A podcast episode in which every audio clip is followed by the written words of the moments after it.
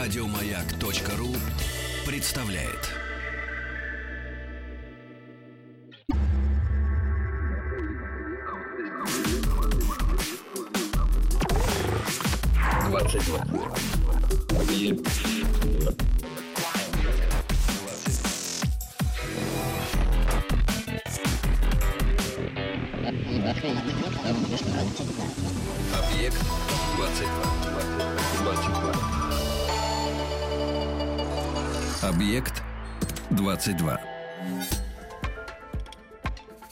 Вороны умеют считать, даже несмотря на то, что в их головном мозге отсутствует предназначенная для этого структура.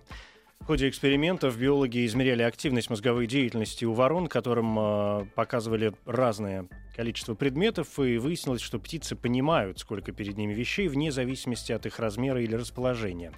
Э, Есть, правда, один забавный пункт. Чем больше разница в количестве, тем проще, ну, это понятно, тем проще птицам было выполнять задачу. У людей в некоторых моментах, мне кажется, все наоборот, в особенности в том, что касается религии, которую иногда называют мифологией. В общем, вот уж где самое настоящее раздолье. Я Евгений Стаховский, и очень рад, что ко мне сегодня заглянула Елена Евгеньевна Левкиевская, доктор филологических наук, профессор учебно-научного центра типологии и семиотики э, фольклора РГГУ. Здравствуйте, Елена Евгеньевна. Здравствуйте. Спасибо, Доброй что, ночи. да, спасибо, что нашли на меня сегодня время. И, как сами понимаете, я страшно просто в, в таком прям отчаянном нетерпении нахожусь и хочу поговорить с вами о... м, ну, это принято, конечно, называть славянской мифологией, э, хотя что-то как-то по моим таким вот э, жизненным представлениям, но это все равно в любом случае это религия, да, и у меня вообще есть такое ощущение, что когда мы говорим о богах, неважно, как мы к ним относимся, и верим или не верим, ощущаем или не ощущаем, это 38-й вопрос. А, суть в том, что если у каких-то людей были свои боги, значит, э, они были богами и, может быть, остаются для кого-то богами. Это религия, как она есть. А боги, я точно знаю, мстительные. Они не любят, когда их э, называют мифологией. Да, а, действительно вопрос очень интересный и достаточно запутанный. А, давайте начнем э, с самого начала. Интересно, в А, чем а, оно? начало то, которое могут сейчас рассмотреть ученые, которые занимаются славянской мифологией, а ею занимаются несколько сразу дисциплин, а, немножко под разными углами зрения. Это и фольклористика, это и этнолингвистика, это этнология, культурология, культурная антропология. Вот каждая из этих родственных друг другу дисциплин немножко по-разному смотрит вот на этот самый предмет. А, Но если мы говорим о славянской мифологии, или она же там языческая религия, да, а мы должны с вами подумать о том, что до прихода на Русь христианства, до того момента, как в 988 году а, князь Владимир э, крестил Русь, а, славянство прошло уже достаточно длительный путь развития, и оно, разумеется, развивалось не в вакууме, а имело какие-то вполне э, богатые и разносторонние, обширные религиозные представления, языческие представления, которые происходили из индоевропейского э, такого индо- индоевропейского мифологического э, э, континиума, а потому что славянство оно не возникло ниоткуда, а являлось составной частью вот индоевропейских племен и этносов, э, которые вот постепенно расходясь э, и расширяясь э, по Европе и э, отчасти по э, э, Азии, вот э, начали свой самостоятельный путь развития, в том числе и религиозного. И славянство было не исключением. Когда оно э, появилось, э, так сказать, э, впервые проявило себя где-то, ну, как предполагают многие ученые, в середине второго тысячелетия до нашей эры, оно, безусловно, еще не было вот теми как бы, славянами, которых мы знаем сейчас. Да, это еще было, не, было некое праславянское сообщество, которое несло в себе многие элементы индоевропейских мифологических представлений. И лишь постепенно э, э, эти представления стали вот вот э, как бы неким, э, собс- некой собственностью, неким достоянием, собственно, славян. Давайте перейдем к богам и поговорим о них немножко поподробнее. А, дело в том, что а, у а, ученых есть довольно скудная база, на основе которой мы можем судить о том, что из себя представлял славянский языческий пантеон.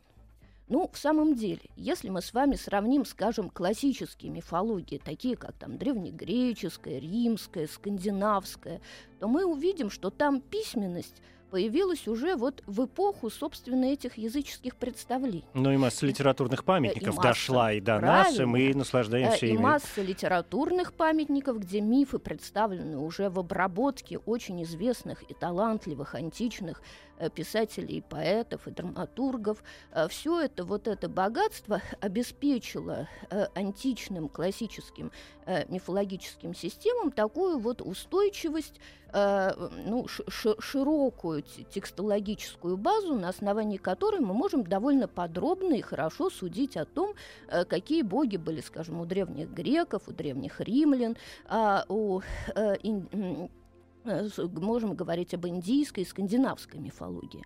У славян же, к сожалению, ситуация была совершенно иная. У славянства э, письменность пришла с приходом христианства. И, собственно... Ну, из э, Византии да, все это из понятно, Византии. Да. И первые наши, так сказать, славянские первоучители Кирилл и Мефодий э, создали славянскую азбуку и перевели на нее, перевели вот на сконструированный, сконструируемый конструированный язык да, такой, да. Да, да, такой церковно-славянский язык, прежде всего э, христианские богословские тексты. И понятно, что пришедшие на Русь христианские книжники э, совершенно не были заинтересованы в подробной, объективной, обстоятельной фиксации вот этих вот э, языческих поверий и представлений, потому что они видели в них вредные языческие суеверия, от которых надо скорее избавляться. А, и ну, никакая религия не э, любит конкурентов, ну, это известный факт. Совершенно верно. И, конечно же, э, э, вот те очень небольшие и очень э, отрывочные э, фрагменты э, мифологических дохристианских представлений, которые дошли до нас Э, в книжных памятниках там, Древней Руси, а, они, конечно, не дают нам возможности а, реконструировать, э, ну, полноценно понять, э, какая же была, вот, собственно, дохристианская языческая религия у славян. Тем не менее, на что же вы опираетесь, когда изучаете? Мы опираемся на несколько э, источников.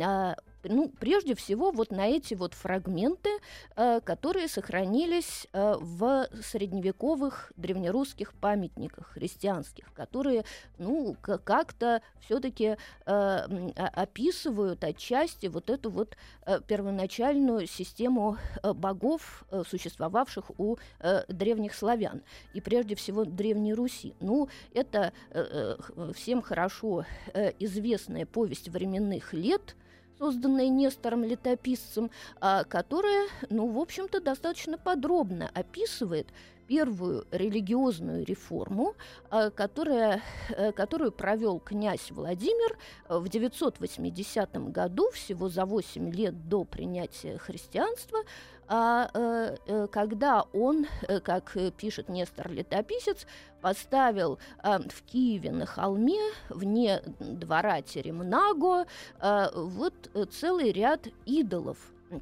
И прежде всего главным из них был идол Перуна, э, описанный Нестором Летописцем довольно подробно, э, и что голова у него была серебряная, а ус злат – то есть золотой, и стоял он на холме, и этот самый Перун э, заведовал самыми главными государственными э, функциями и по совместительству являлся еще богом-громовержцем. Ну, такой а, Зевс. А, такой Зевс, да. А, но это очень условно, э, э такой Зевс, потому что э, самая большая опасность, которая нас подстерегает на этом пути, вот проводить такие слишком прямолинейные аналогии э, с древнегреческой или там с древнеримской мифологией. Все-таки нужно понимать, что славянская мифологическая система э, была довольно специфична. И специфика ее заключалась в том, что в отличие от античной мифологии, которая, в общем, была распространена э, и, и была е, э, едина вот на всей сказать, территории античного мира, и там в той или иной, и э, вот это пантеон, там, скажем, древнегреческих богов был, в общем, э, обязателен и един ну, для всей Греции, по крайней мере, в классический период ее развития, то у славян к моменту принятия христианства не успел развиться единый пантеон высших богов. То есть, когда мы говорим о славянской мифологии, мы понимаем, что это действительно не единая система, а в разных, например, областях да, могли существовать абсолютно разрозненные собственные верования, и одни может быть, никак не соприкасались э, с другими. Совершенно верно. Вот здесь мы сразу подходим к нескольким очень важным пунктам, э, исходя из того, что вы м, сказали. Во-первых, я позволю себе вернуться к язычеству, чтобы разобраться с этим термином в очередной раз mm-hmm. и навсегда, может быть. А ведь действительно, когда мы говорим о других религиях, о других мифологиях, мы называем их мифологиями, религиями и так далее. Для славян мы говорим, употребляем термин язычество – который употребляется ли еще а, относительно какой-нибудь мифологии? И если да или если нет, почему мы говорим именно язычество? А что такое язык в данном случае? А, а, э, ну, безусловно, а, представление о ну, существовании дохристианских, а, и, ну, или, как было немножко раньше принято говорить, языческих системах, Э, э, э, вот это существование таких систем, безусловно, является общим для всех ну, европейских народов, которые принимали христианство ну, уже там в более-менее таком зрелом возрасте. Мы можем говорить о существовании, безусловно, такого вот дохристианского или в качестве синонима языческого религиозного субстрата, скажем, и в английских верованиях, в английской английской традиции, во французской и э, в итальянской, то есть э, у всех э, народов, которые принимали христианство, было за спиной языческое прошлое. Да, и в этом смысле понятно. славяне не были никаким исключением. Они полностью, так сказать, вписываются в ту систему прохождения ну, определенных этапов религиозного развития, которую прошли многие, в том числе практически все христианские э, европейские народы. Если говорить об э, о самой этимологии, скажем, этого понятия, правильно ли я понимаю, что язык здесь, конечно, мы можем притягивать это дело за уши и воспринимать язык как э, нечто передающиеся из уст в уста, поскольку, как вы справедливо заметили, письменности нету, и поэтому нету оформленных памятников, пантеона и всего на свете. Поэтому в самом слове язычество заключается вот эта вот устность. Да? С другой стороны, если я правильно помню, язык, если мы будем обращаться к церковнославянским э, материям, э, это ведь, собственно, язык означает, здесь знак равно племя, да, народ. Это народ, слово, которое обозначает да. народ. Угу, Поэтому конечно. язычество как, ве, как народное верование, да, такое неустоявшееся. Ну, если, э, так сказать, говорить о такой вот э, немножко э, наивной или народной э, этимологии этого слова, то, наверное, можно говорить и так. Но э, э, прежде всего э, язычество, и это не только у славян, но и у, у многих других народов, которые потом приняли христианство, заключается в том, что э, они э, обожествляли э, э, и, так сказать, представляли себе в качестве богов разные там одухотворенные стихии различных духов и демонов. Это чистой как... воды анимизм. Да, ну в том числе и анимизм. Угу.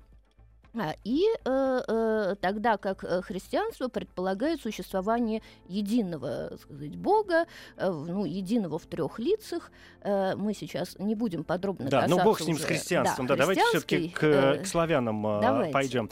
А, смотрите, теперь, след, теперь разобрались с язычеством. Следующая да. зацепка, которую вы мне дали, когда э, вспомнили Нестора, летописца, и повесть временных лет, которая, как мы хорошо знаем, была написана в XII веке, то есть практически через два, через 200 лет после, ну, не могу сказать, описываемых событий, ну, в общем, предметы нашего сегодняшнего разговора. И понятно, что у многих историков а, все это вызывает э, большие вопросы.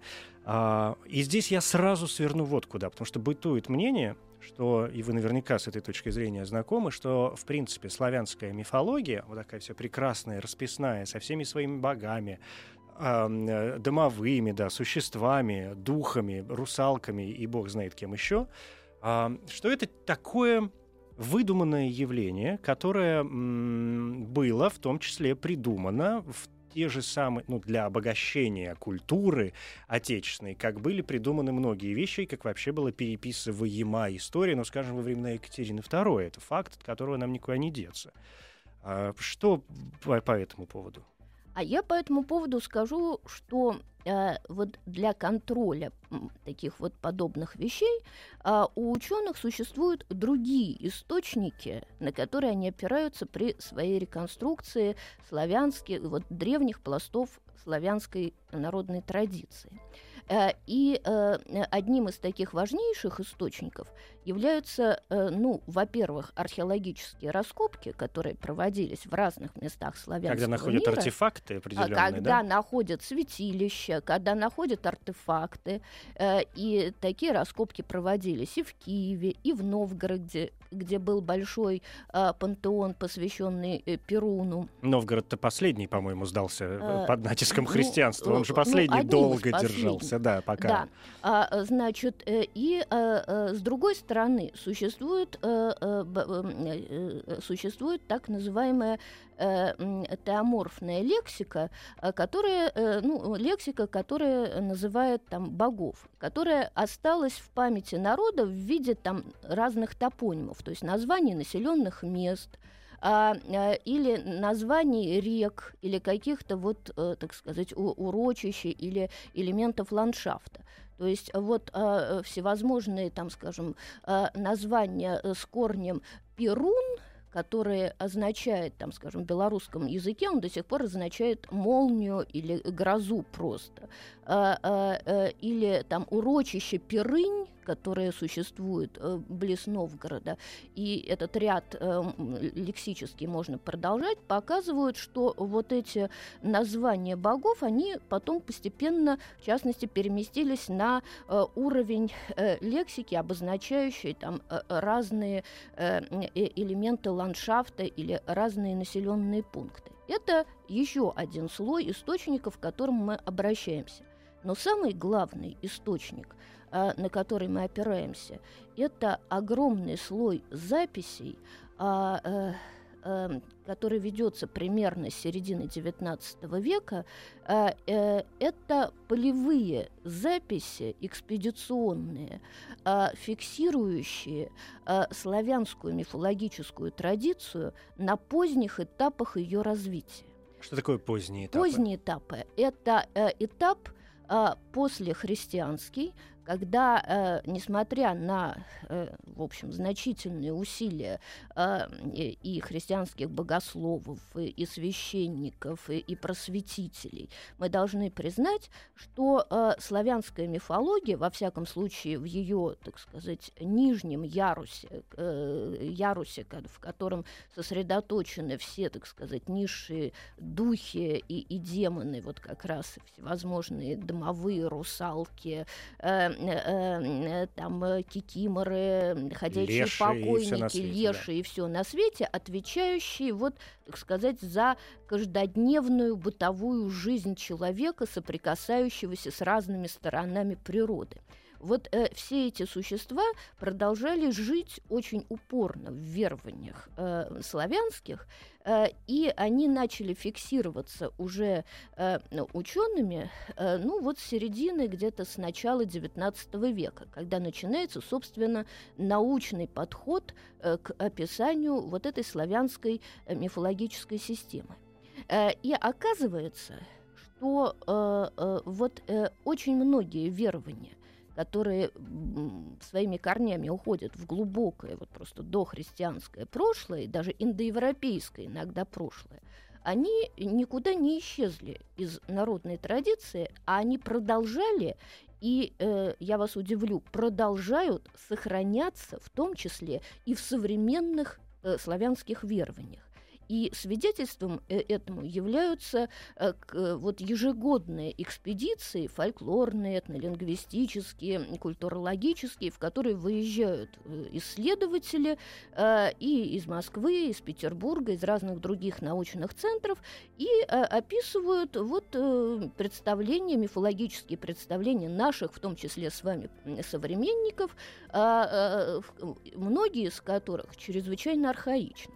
Вот я, например, буквально на прошлой неделе вернулась из Богучарского района Воронежской области, где нам удалось э, записать очень много замечательных э, и ценных материалов, в том числе, безусловно, э, таких, которые отражают очень древние верования. Например, э, представление о порче из глади, о том, что существуют э, специальные люди, ведьмы и колдуны, которые могут испортить человека и, там, и, или испортить корову так, что у нее пропадает молоко, или она начинает доиться кровью. А человек, или особенно маленький ребенок, там начинает болеть, чахнуть и может умереть, если э, по отношению к нему не принять ну, определенных магических мер.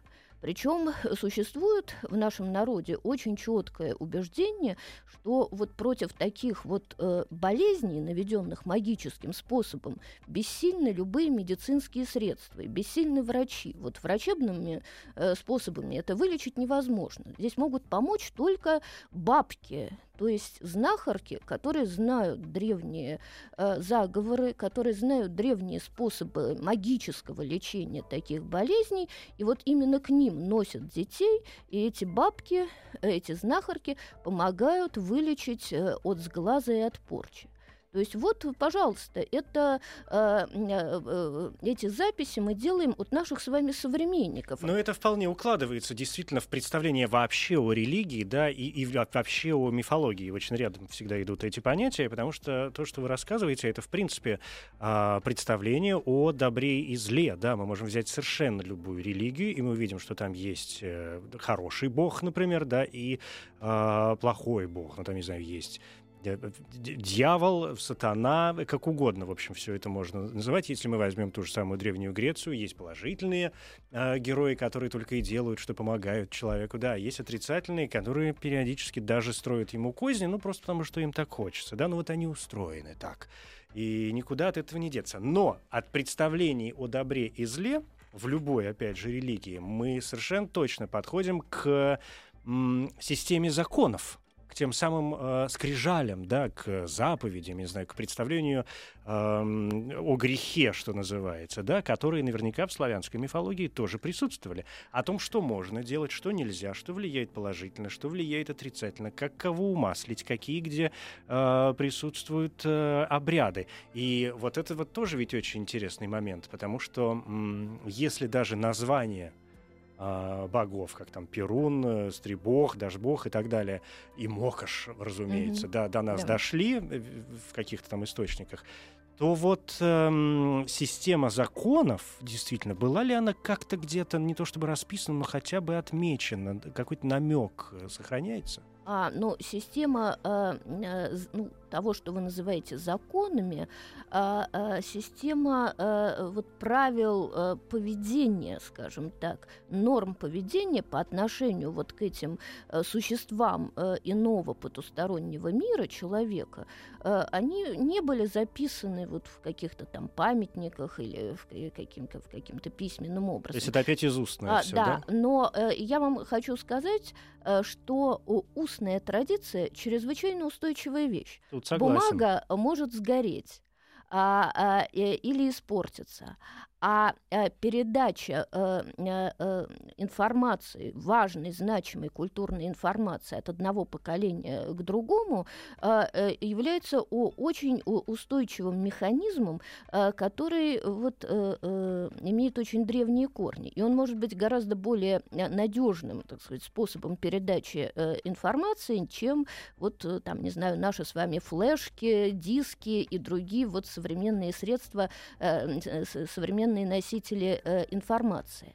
А, э, и э, вот эта система правил поведения по отношению к этим существам мифологическим, э, она как раз сохранилась э, вот в, в системе правил э, предписаний и запретов а, представление о том, что можно и что нельзя делать, чтобы не вызвать э, неудовольствие или гнев вот этих иномерных существ.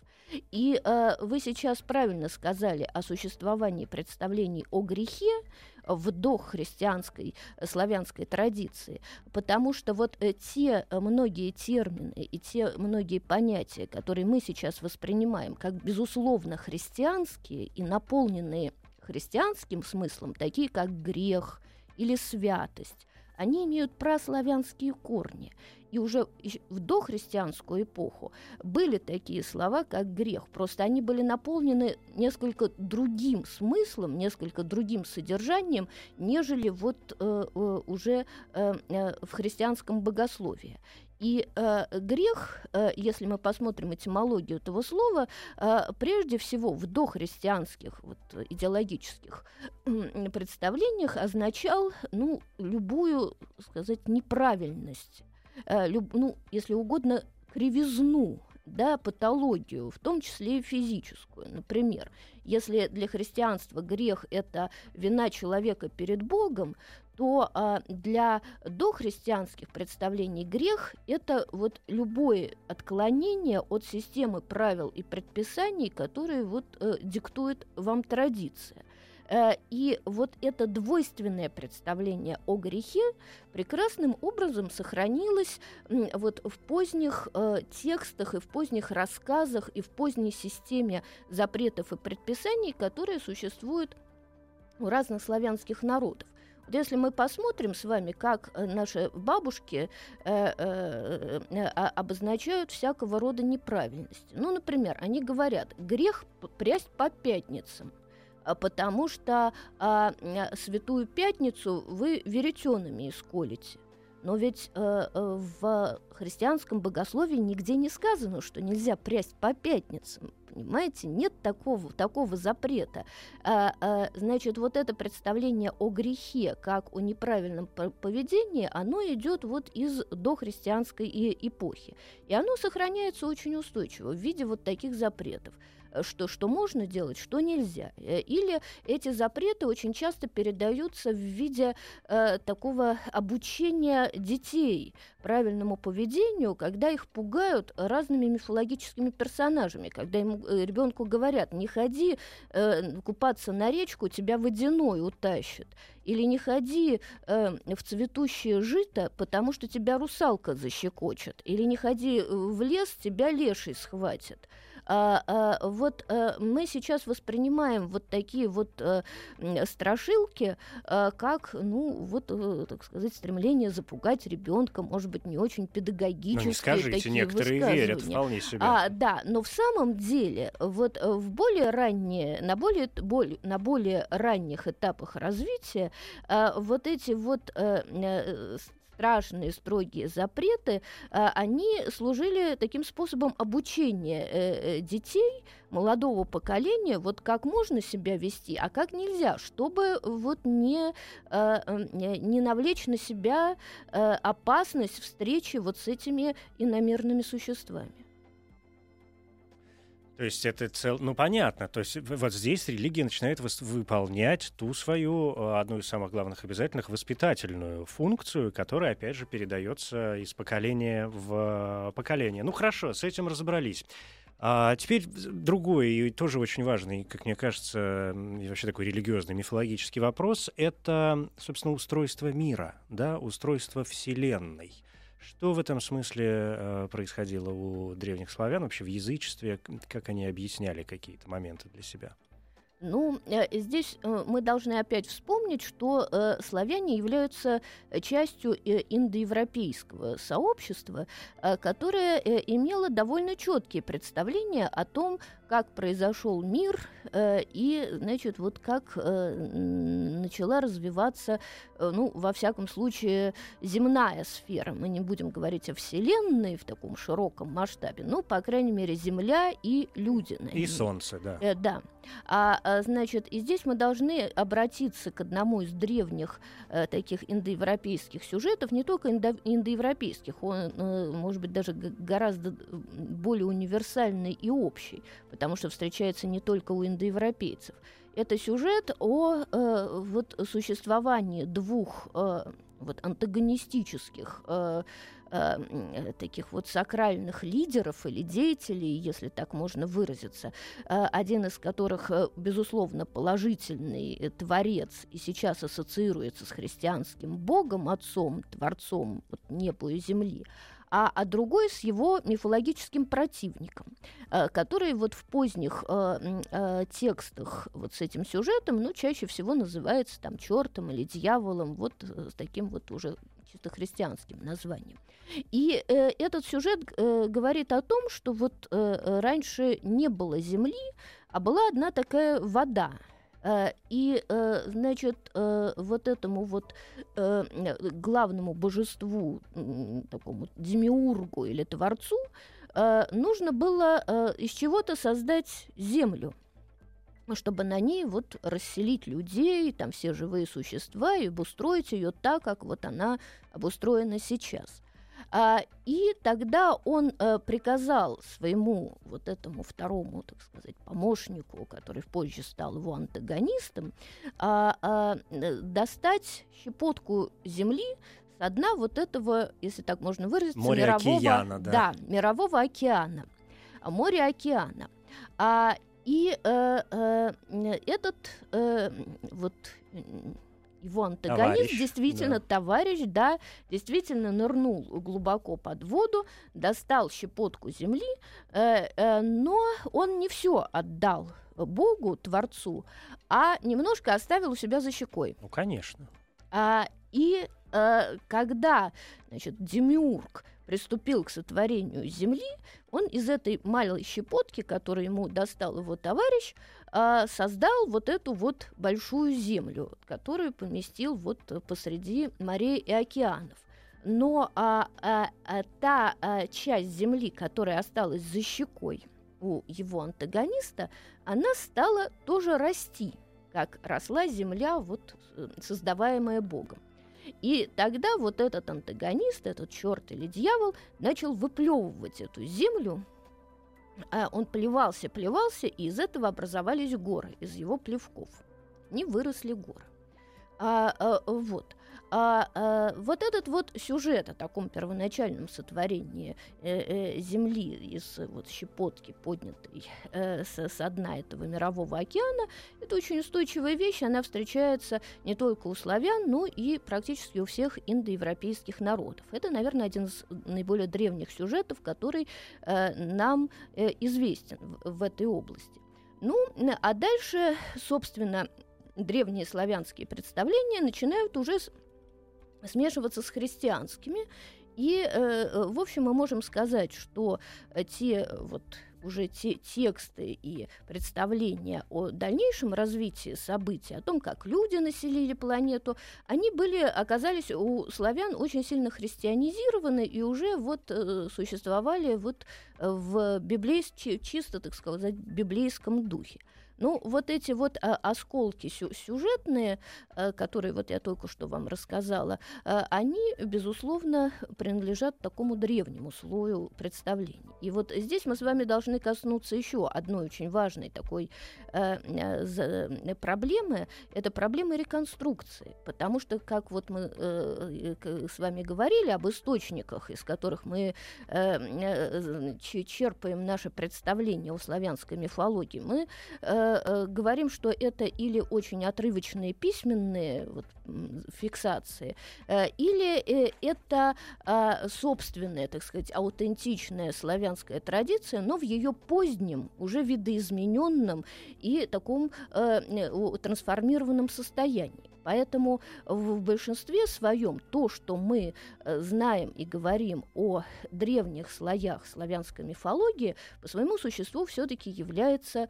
реконструкцией, ну, более или менее научной. То есть наша попытка представить о том, что, что было именно так, но у нас нет четкой уверенности, что представления именно а, такими и были. Потому что когда мы каждый раз говорим об этой из устной традиции, конечно, возникает ассоциация с СП. Я чуть, каждый раз чуть был не, не говорил эту фразу про испорченный телефон, но тут же осекался, потому что я прекрасно понимаю, что письменные источники зачастую точно такой же испорченный телефон, которые переписывались, и те люди, которые переписывали какие-то произведения из века в век, были обычными людьми и тоже делали ошибки, перевирали слова, не понимали что-то, и, и в общем, то, что до нас дошло, может совершенно никак не относиться к тому, что там было написано на самом деле. А что с загробным миром? О, э, с загробным миром э, очень интересно. И э, вот э, здесь э, э, как раз можно говорить о такой очень яркой особенности э, славянской мифологической системы. Дело в том, что э, вот э, у славян были э, чрезвычайно развиты представления о э, загробном мире и о двух разных типах э, покойников, э, которые этот мир населяют. А, и э, мы можем говорить о, о существовании предков. Это душ правильных, предков, да, да? Угу. праведных, правильно скончавшихся, правильно умерших покойников. А что такое правильно сейчас Мы, э, э, очень, значит, да. сейчас мы об этом скажем. Так, что значит, значит первое духи, духи, пред, духи предков, предков, и второе это... А, э, это э, так называемые нечистые или угу. ходячие покойники. Это люди, умершие неправильной смертью. А теперь давайте поговорим, что, что значит правильное, да. да, что значит правильная, а что значит неправильная смерть. А э, у славян существовало представление а, о а, вот, э, веке, который дается каждому человеку, вот, о жизненном пути, да, о неком сроке человеческой жизни, который человек должен прожить полностью. И не просто так себе пассивно прожить, там, лежа на печке, а выполнить все э, предназначенные для человека э, задачи – в данном а, случае век мы определяем не как сто лет устоявшийся, да, а век как, как а, жизненный да, путь. Как жизненный Откуда путь. и слово человек, да, да, то есть лицо в, в отведенный ему период времени. А, а, вот, а, то есть вот то, что ему свыше предназначено для жизни, то есть для одного человека там век может быть там, не знаю, 50 лет, а другого 73 года. Ну вот как ему там а, Бог предназначил свыше, вот человек это, э, эту свою жизнь должен сполна прожить и умереть естественной смертью но при этом он должен не забыть еще попутно выполнить свою главную задачу. Он должен создать семью и оставить потомство на этой земле. Это такое важное человеческое предназначение, без выполнения которого человек, ну, в общем, не вполне проживает правильно свою жизнь. А, и это тоже нашло отражение вот в славянских представлениях о потустороннем мире – и, соответственно, человек, который э, вот прожил правильно свою жизнь, он, там сказать, женился, создал семью, родил детей, прожил предназначенный ему э, жизненный, так сказать, срок, и так, скончался, естественно, он э, э, переходит в разряд предков. В разряд таких, душ таких вот душ чистых, что чистых, называется, чистых. да, людей. Сейчас разберемся с нечистыми. Объект 22. Сейчас, Елена Евгеньевна, подождите, пожалуйста, секунду. Когда мы говорим все-таки о духах предков, о, о чистых вот этих вот мертвецах, которые, значит, создали семью, дом, э, потомки у них там какие-то, они выполнили вот это, как вы сказали, главное с точки зрения древних славян, э, такую вот миссию, что ли, на земле, но на это наверняка накладывались же какие-то еще ограничения. Ну, я не знаю, там нельзя обижать людей, там нельзя убивать никого, воровать, там еще что-нибудь делать, какие-то вот такие моменты. Или человек мог быть, например, каким-то отъявленным негодяем, но если у него есть дети, он все равно попадает в, а, в хорошие. А, нет. А здесь, а, э, безусловно, существовали некоторые нравственные ограничения, конечно, не столь яркие и четкие, там, скажем, как в христианских представлениях о грешниках и праведниках, но все-таки они существовали. То есть вот у, у, убийцы, там люди, занимавшиеся колдовством, то есть вот такие нравственно нечистые люди, они, конечно, в предки не годились. Uh-huh. Вот. Но вот эти предки, они э, обращение с ними было нормальной частью человеческой жи- жизни, то есть жизни их родственников. То есть в определенные периоды э, эти души возвращались на землю, э, их нужно было кормить, э, э, им нужно было обеспечивать достойный прием, но за это э, они могли то есть, э, подавать чел- э, своим родственникам живым благо. То есть они были источником блага для всех последующих поколений Угу. своих Помощники родственников. такие. да. Такие Мгм. помощники. И вот в частности представление о домовом, который должен быть э, в, в нормальном каждом доме и который отвечает за правильное течение событий в этом доме, за правильную полноценную жизнь, за то, чтобы в нем все плодилось, размножалось, чтобы был хороший урожай, чтобы э, скотина давала приплод, э, чтобы дети не болели, вот чтобы жизнь протекала в правильном русле и ритме. Домовой за это ответственен. Вот э, этот домовой происходит как раз из душ, из э, души первопредка, поселившегося в этом доме. Это вот, собственно, од- одна из разновидностей предков подателей блага. А другие покойники умирали нечистой смертью. Что значит нечистой? Это те, кто не изживал по каким-то причинам предназначенного им срока жизни. Ну, прежде всего, это самоубийцы, конечно. И вот с этой дохристианской точки зрения самоубийцы плохи не потому, что они вот сами на себя, ну, э, се- сами себя лишили Мгм. жизни, а, а потому что они не прожили свой век до конца. Положенное, Положенное, отведенное пол- вроде как да, им время. а- отве- отведенное им время. И поэтому, ну, э, это могут быть э, и другие типы покойников. Например, э, к ним же относились, например, младенцы умершие или там, там мертворожденные дети, потому что ну, они совсем не изжили своего века, они умерли в самом начале своей жизни. А, а, ну, э, э, э, э, этот список может расширяться. Например, к числу таких э, неправильных покойников могли относиться э, девушки, э, не вступившие в брак, умершие до вступления в брак, или умершие, Даже если между- своей смертью. Даже если она умерла своей смертью, но она Это несправедливо. и а, так бедной а, жизни удалась. ну, Еще и там ей. Ну, покоя понимаете, нет. а, вот а, в э, дохристианских представлениях э, э, э, вот справедливости и несправедливости, они существовали в несколько ином регистре, чем в нашем, наших современных представлениях. Но вот как раз вот из таких девушек, умерших или до брака, или умерших между э, э, сватовством и э, венчанием, например, происходили русалки восточнославянские, а, которые тоже суть э, вот эти неправильные покойницы. И вот такие покойники э, неправильные, э, они становятся ходячими покойниками после смерти, потому что они находятся как бы на пограничье миров. Они не жили свой век, и туда, на тот свет, им еще рано, их там не принимают. А здесь их как бы уже нет, они умерли. Поэтому они вынуждены ходить после смерти. Они становятся ходячими покойниками. И вот отсюда, например, э, представления южнославянские и отчасти восточнославянские представления о вампирах и упырях. А, или там русские представления о вот, ходячих покойников, ко- которые не, не знают успокоения на том свете, и они вынуждены э, вот, бродить э, между этими мирами. И Они приносят зло. они, безусловно. Вот это как бы самые э, э, зловредные существа. И из них происходят очень многие демоны. Вот мы уже говорили о русалках, которые появляются в троицкий период э, и э, щекочут людей которых они встречают. Мы с вами говорили об упырях или вампирах, которые вот совсем уже зловредные, убивают людей разными способами, не обязательно выпивая кровь а, э, э, а, э, из вот таких вот м, э, из этого типа покойников происходят, например, особые м, демоны, э, которые э, м, э, вредят э, новорожденным детям и роженицам.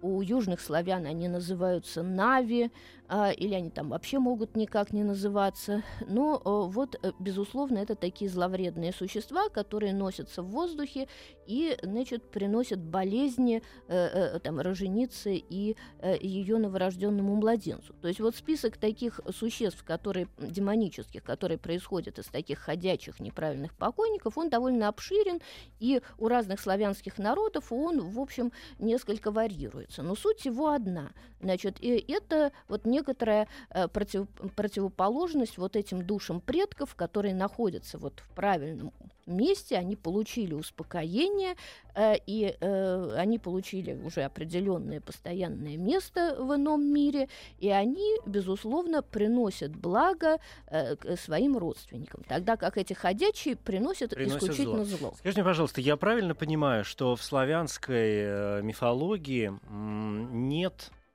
вот этого элемента как бы, как бы сказать это поправили, но вот этого элемента хорошей э, фантастики, что все потусторонние существа, если они не боги, да, а вот духи, существа и так далее, что это все равно м, такие э, существа, в которых переродились э, люди, а не какие-то отдельные там сказочные или полусказочные персонажи, как, скажем, ну, я не знаю, если мы опять давать какие-то сравнения с самым очевидным, ну, скажем, там, с Древней Грецией, понятно, что там были и медузы, и там, минотавры, и, и бог знает кто еще.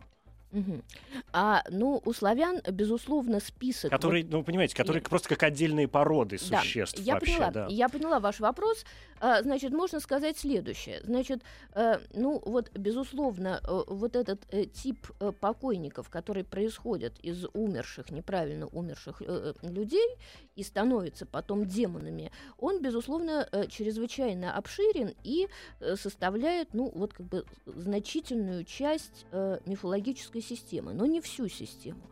А потому что, э, безусловно, э, какую-то часть э, этой мифологии составляют вот э, существа, э, олицетворяющие собой разные стихии или вот духи хозяева разных мест. Ну, вот такие, как, например, леший, водяной. То есть леший, он все-таки сам по себе леший. А, а, ну, вот здесь сложный вопрос, сложный да. вопрос, потому что в разных там славянских, то есть в разных местах на этот вопрос отвечают по-разному. Ну, в общем, скорее всего, вот эти духи мест, такие как водяной, полевой, кривой, там леший, там какой-нибудь там банник, э, вот такие существа, которые э, являются хозяевами э, э, определенных пространств. А, они все-таки вот, э, э, э, вот происходят как бы из других То есть это вот такая отдельная да, человечность. это отдельная, да. отдельная так, история. отдельная история, да. Елена Евгеньевна, спасибо вам большое. У меня, конечно, осталось 2 миллиарда к вам вопросов, и я чувствую, что мне надо как-то вас заманивать к себе еще раз, потому что мы совершенно не успели поговорить ни о, а, собственно, пантеоне да, а, богов, ни о обрядах, ни о том, как менялись, может быть, эти верования со временем, если у нас есть а об этом хоть какая-то информация. Даже не о том, что было-то изобретено, собственно, я уж не говорю про ВИА. Так что я как-то надеюсь, конечно. Спасибо большое. Елена Левкиевская, доктор филологических наук, профессор учебно-научного центра типологии и семиотики фольклора РГГУ. Ну, вот такая славянская мифология, да. Спасибо. Спасибо вам. Еще больше подкастов на радиомаяк.ру